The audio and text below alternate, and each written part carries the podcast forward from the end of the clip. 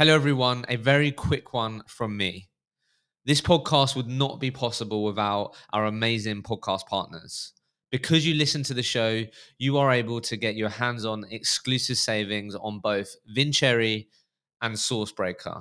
They're award winning products. And if you are a growing recruitment business, then you have to check out Vincere, who are a all in one recruitment operating system for your growing recruitment company. With Sourcebreaker, if you truly want to equip your teams with the best possible tools to stand out and beat the competition, you have to look at Sourcebreaker. Use the link in the show notes to get a demo booked in, check out these products, and get your hands on those exclusive savings.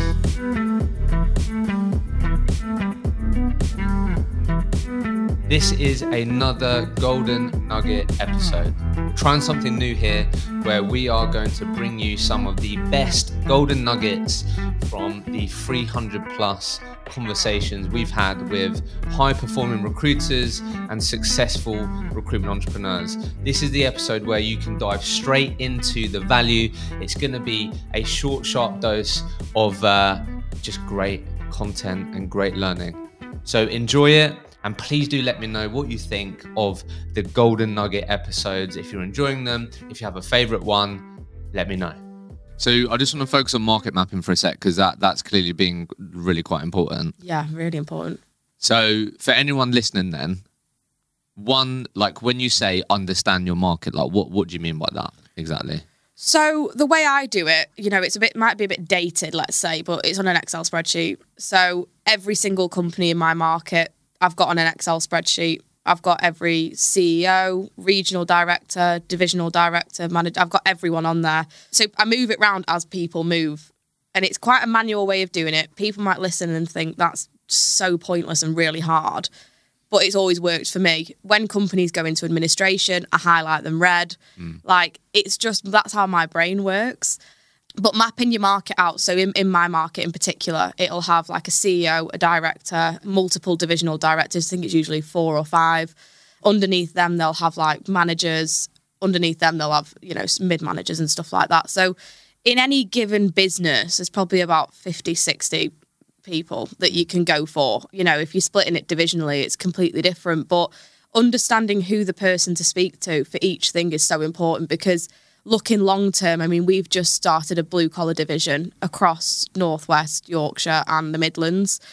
We've, we've never really done it before, but the fact that we all know our markets really well on the team has made it really, really easy for people to come in and go, right, these are the people that I need to speak to. Mm.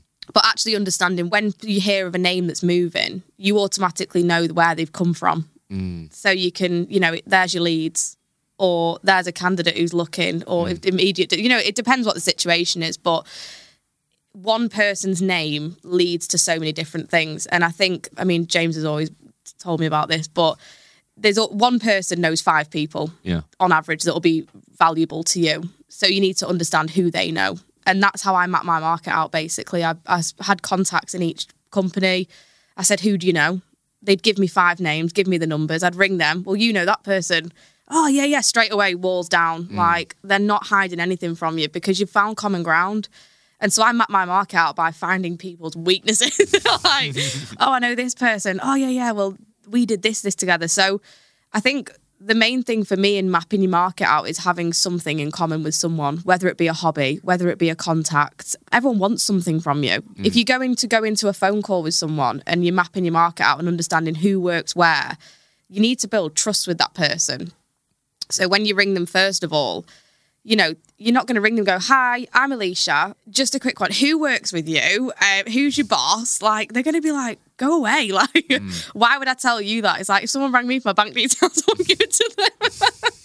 so you've got to have that same mentality of like, what would you do if someone rang you in that position or mm. someone was trying to understand your business? It's having a re- like reality check of like, right, okay, well, what do I need to give that person? So I re- I'll ring them and be like, "Hi, Paul, let's say, for example, I was speaking to Barry and Barry, and they're like, oh, yeah, yeah, how is Barry? Yeah, he's great, great. I just wanted to get a bit of an understanding of your business, mm. blah, blah. And that's how I did it, was just being really relatable and having a laugh with them. Like, it's not that deep. I say it to everyone, I'm like, it's not that deep. it's having a conversation with a person. Like we all go home, have our tea, put our jammies on, and go to bed. We're the same. That's the reality.